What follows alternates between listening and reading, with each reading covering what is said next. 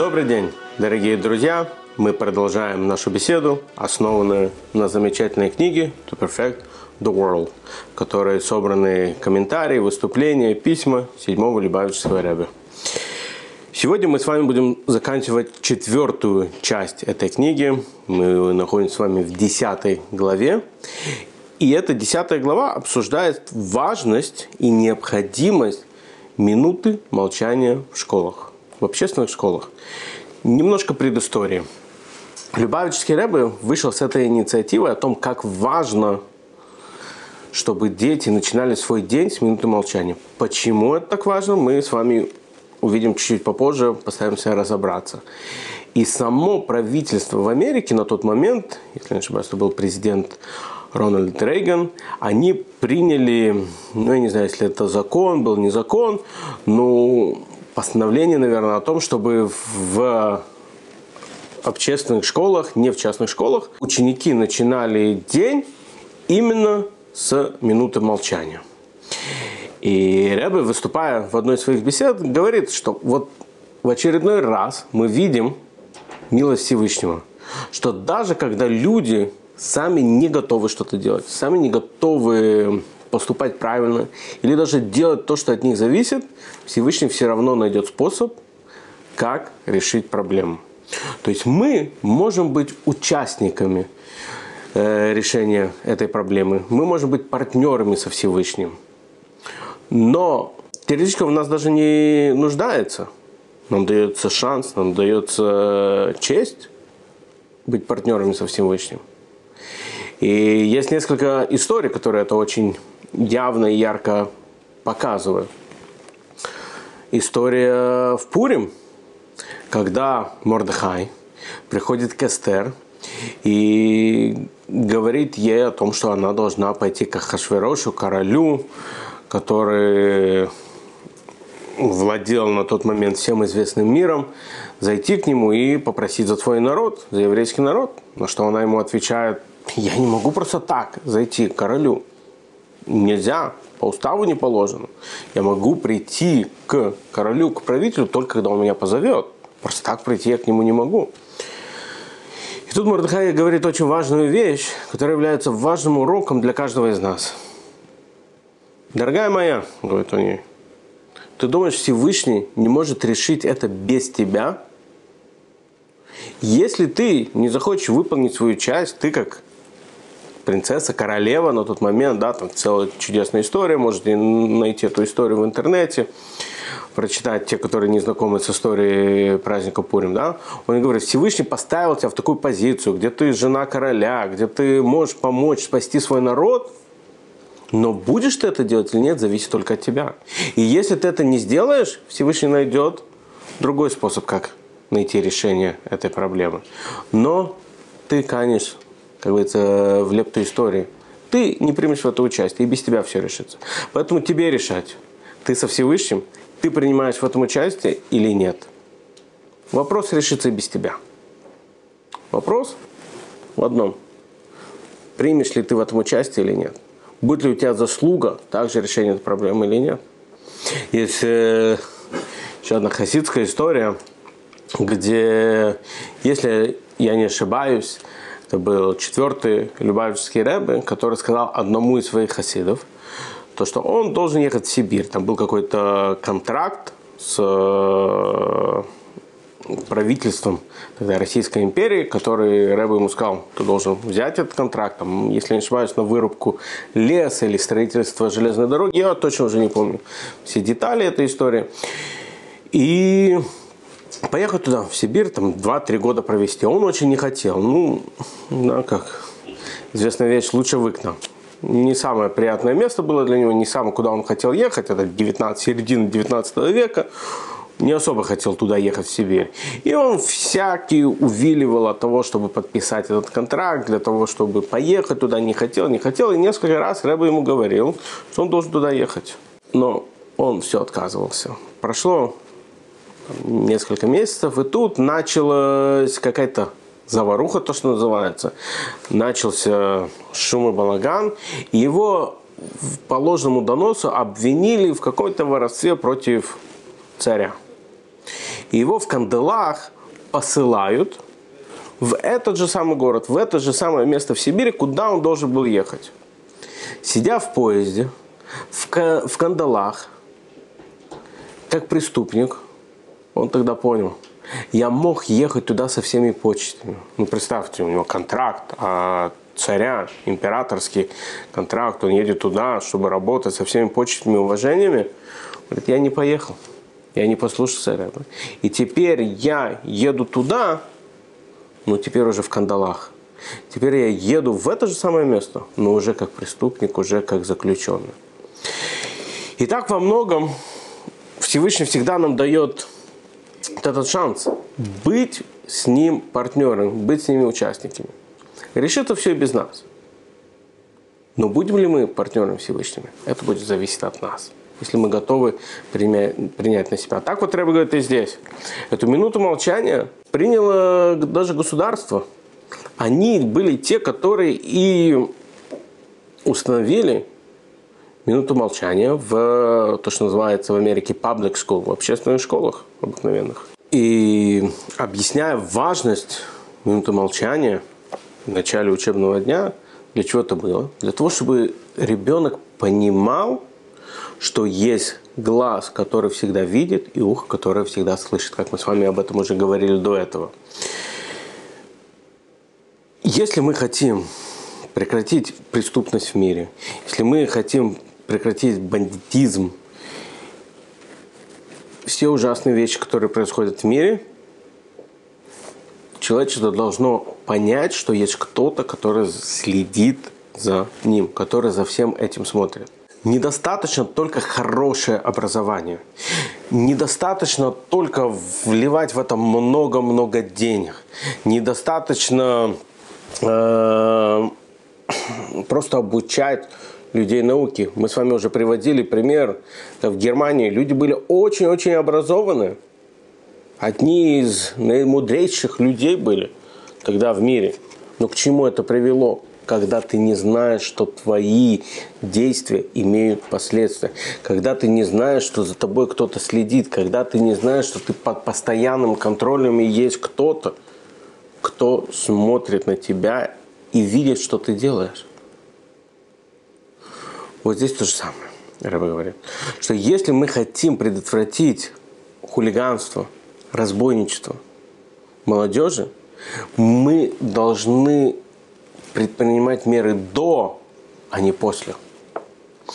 Рэбе часто встречался с прокурорами, судьями, с различными важными людьми, будто в, э, на американском уровне, на израильском или штату Нью-Йорк, где непосредственно Рэбе жил. И Рэбе всегда каждому из них говорил, что проблема в том, что мы тратим очень много денег на содержание преступников, на изменение того, как люди, которые уже попали в тюрьму, как их попытаться изменить, на них повлиять. Рэбе говорит, нет, нужно влиять на человека еще до этого. Все зависит, начинается с его воспитания. Все начинается с того, что вкладывают его родители ему в голову. То, как они его воспитывают, родители, учителя. Кстати, Рэбе говорил то же самое и про лекарства. Что намного-намного важнее не просто придумать лекарства от болезней, а придумывать лекарства и работать над тем, чтобы предотвратить болезни. Еще до того, как они начнут формироваться в теле человека. И разумеется, что когда человек будет знать, что есть хозяин в этом мире, что этот мир не просто джунгли, где каждый делает, что он хочет, прыгает, скачет, ломает, делает, что хочет, а есть хозяин здесь. Ну, это, слушайте, когда мы все были подростками, когда ты заходишь, там, не знаю, на стройку или там здание рухлое, да, всем хотелось попрыгать, там что-то поломать, разбить какие-то бутылки, не знаю, какое-то рухлое здание. Это одно. Когда же ты понимаешь, что стоит дом, в котором живут люди, где есть хозяин, где есть какой-то контроль, никто, нормальный человек, не начнет там ничего ломать, ничего делать против этого. Точно так же, если молодежь будет знать, что в этом мире есть хозяин – есть кто-то, что, кто за всем этим следит, они просто, как сказали до этого, джунгли, то и поведение у него будет совсем другое. И вести он себя будет совсем по-другому. во-первых, говорит Ребе, как мы уже с вами как-то приводили этот пример, сумера васатой. Он перестанет делать плохое. Да, то есть в следующий раз захочется, извиняюсь, кинуть бутылку в какое-нибудь здание или побить кого-то, или ограбить кого-то, он будет знать, что за ним следят. Знать только, что тобой следит полиция, этого недостаточно. Мы с вами как-то уже об этом говорили, да, потому что человек понимает, он видит, что там кого-то можно откупиться, не все дела расследуются, или там не всех споймают, или он уверен, что он сможет как-то скрыться от этого.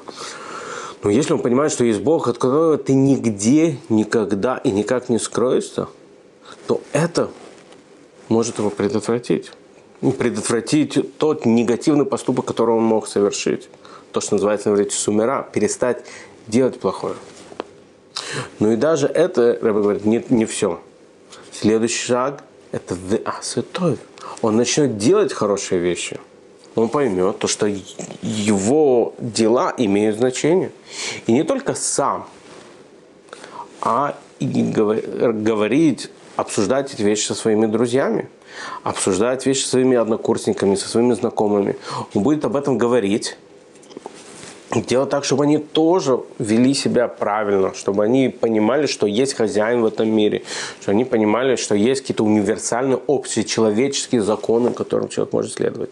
То есть Рэба говорит, что это все начинается с этого одной минуты молчания, в которой мы просто говорим, что ребенок в школе с утра может подумать о Боге, может подумать о том, что есть хозяин, может подумать о том, что его кто-то слышит, что он не просто так молчит, а то, что у него в голове, то, что у него в разуме, кто-то это слышит. Есть очень известная история, проводится в Танахе, про Хану, которая молилась, пришла в храм, молилась, у нее не было детей, к ней подошел первосвященник и подумал, что она пьяна. Есть много различных объяснений на это, почему он подумал, что она пьяна. Что-то к ней вообще подходишь. Ну, есть много различных нюансов в этой истории. Но одно из самых более распространенных объяснений на это Почему он подумал, что она пьяна? Что человек делает, когда он пьян? В один момент он веселый, другой момент он грустный. В один момент он тебя обожает, лезет себе целоваться, в другой момент он тебе говорит, какой ты нехороший человек. И да, то есть вот это от крайности в крайности. И вот это он увидел в ней. В ней есть грусть. Ну, представьте, у женщины много лет нету детей. Она плачет. Она молится Всевышнему. Вот эта боль, которая может быть у женщины в отсутствии детей, но при этом он видит радость в ней. И это то объясняет, почему он подумал, что она пьяна. Потому что вот эти вот противоречащие эмоции в одном человеке. Какое объяснение этому?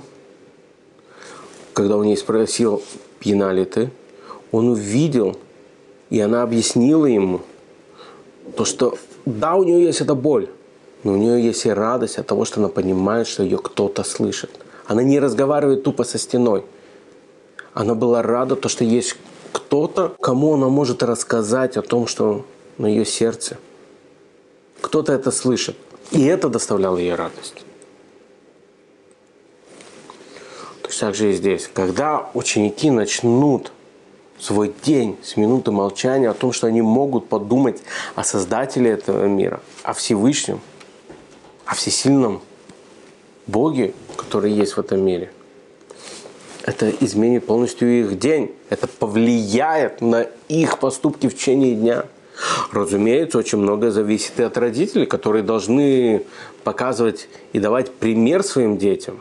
Да, ведь как часто мы говорим нашим детям одно, а делаем другое? Нет, когда дети приходят там с каким-то вопросом, или когда есть какая-то ситуация, дети видят, что мы все равно ведем себя так, что в мире есть хозяин. Если папа занимается бизнесом или кто-то хочет там, не знаю, что-то у нас одолжить, а мы говорим, что а, у нас этого нету. Дети видят и понимают, что мы обманываем. Мы уже приводили пример с телефоном, да, один из более частых примеров, которые случаются, но сейчас, наверное, реже, поскольку у всех сотовые телефоны, а не стационарные телефоны, да, сказать, что меня нет дома. Ребенок видит, что ты обманываешь.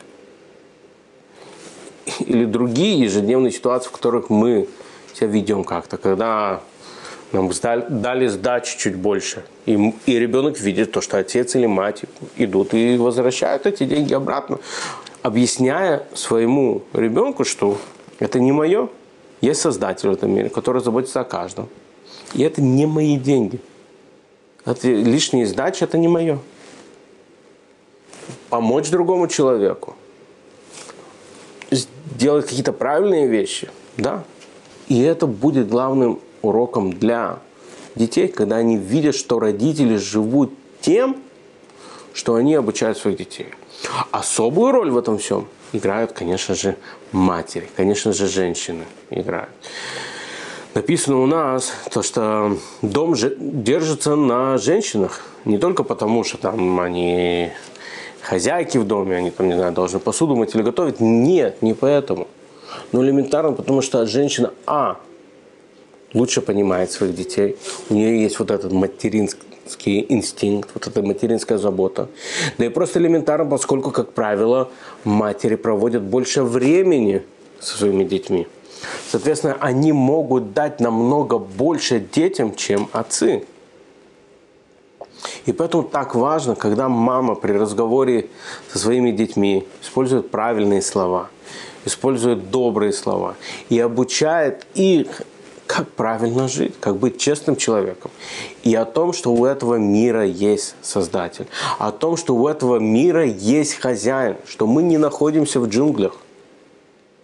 А мы находимся в мире, где есть хозяин, и который следит за всем, что мы делаем. И тогда мы сделаем этот мир лучше как мы уже сказали до этого, как приводит Рэбе, то, что решить какие-то бандитские, криминальные, решить какие-то хулиганства мы не сможем, вливая миллионы денег в эту сферу борьбы с хулиганством.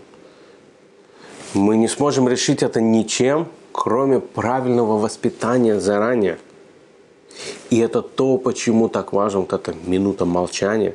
Минута, когда ребенок начнет свой день, придя в школу, до того, как он начнет изучать математику, физику, языки, что угодно, что тоже, безусловно, очень важно изучать. Но главная вещь, как мы сказали в предыдущих видео, это в школе, это чтобы выйти из школы человеком чтобы воспитать человека. И вот эта минута в начале учебного дня, до того, как он еще начнет что-то изучать, она поменяет полностью его мировоззрение у ребенка. Она полностью поменяет его взгляд на те или иные проблемы, которые с ним происходят в школе, на ту или иную ситуацию, которая происходит с ним в школе. Когда он поймет, что кто-то его слушает, есть с кем говорить, и он начнет осознавать, что есть хозяин в этом мире.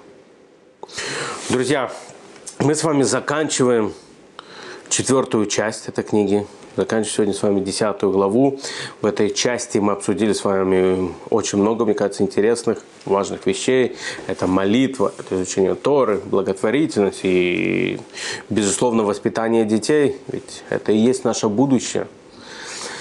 Мы обсудили о важности соблюдения законов Торы всем человечеством, о, о важности того, чтобы все человечество осознавало, что есть один Бог, о важности того, что есть хозяин в этом мире, и о том, как важно служить Ему, то, как Он повелевал каждому из нас. У каждого своя миссия, у каждого свои дела, которые Он должен сделать в этом мире, которыми наделил Его Всевышний. С Божьей помощью, следующего видео мы с вами начнем уже пятую часть этой книги. Сегодня я с вами прощаюсь. Хорошего вам дня. Не забывайте подписываться на наш канал и ждем ваших комментариев. Всем хорошего дня.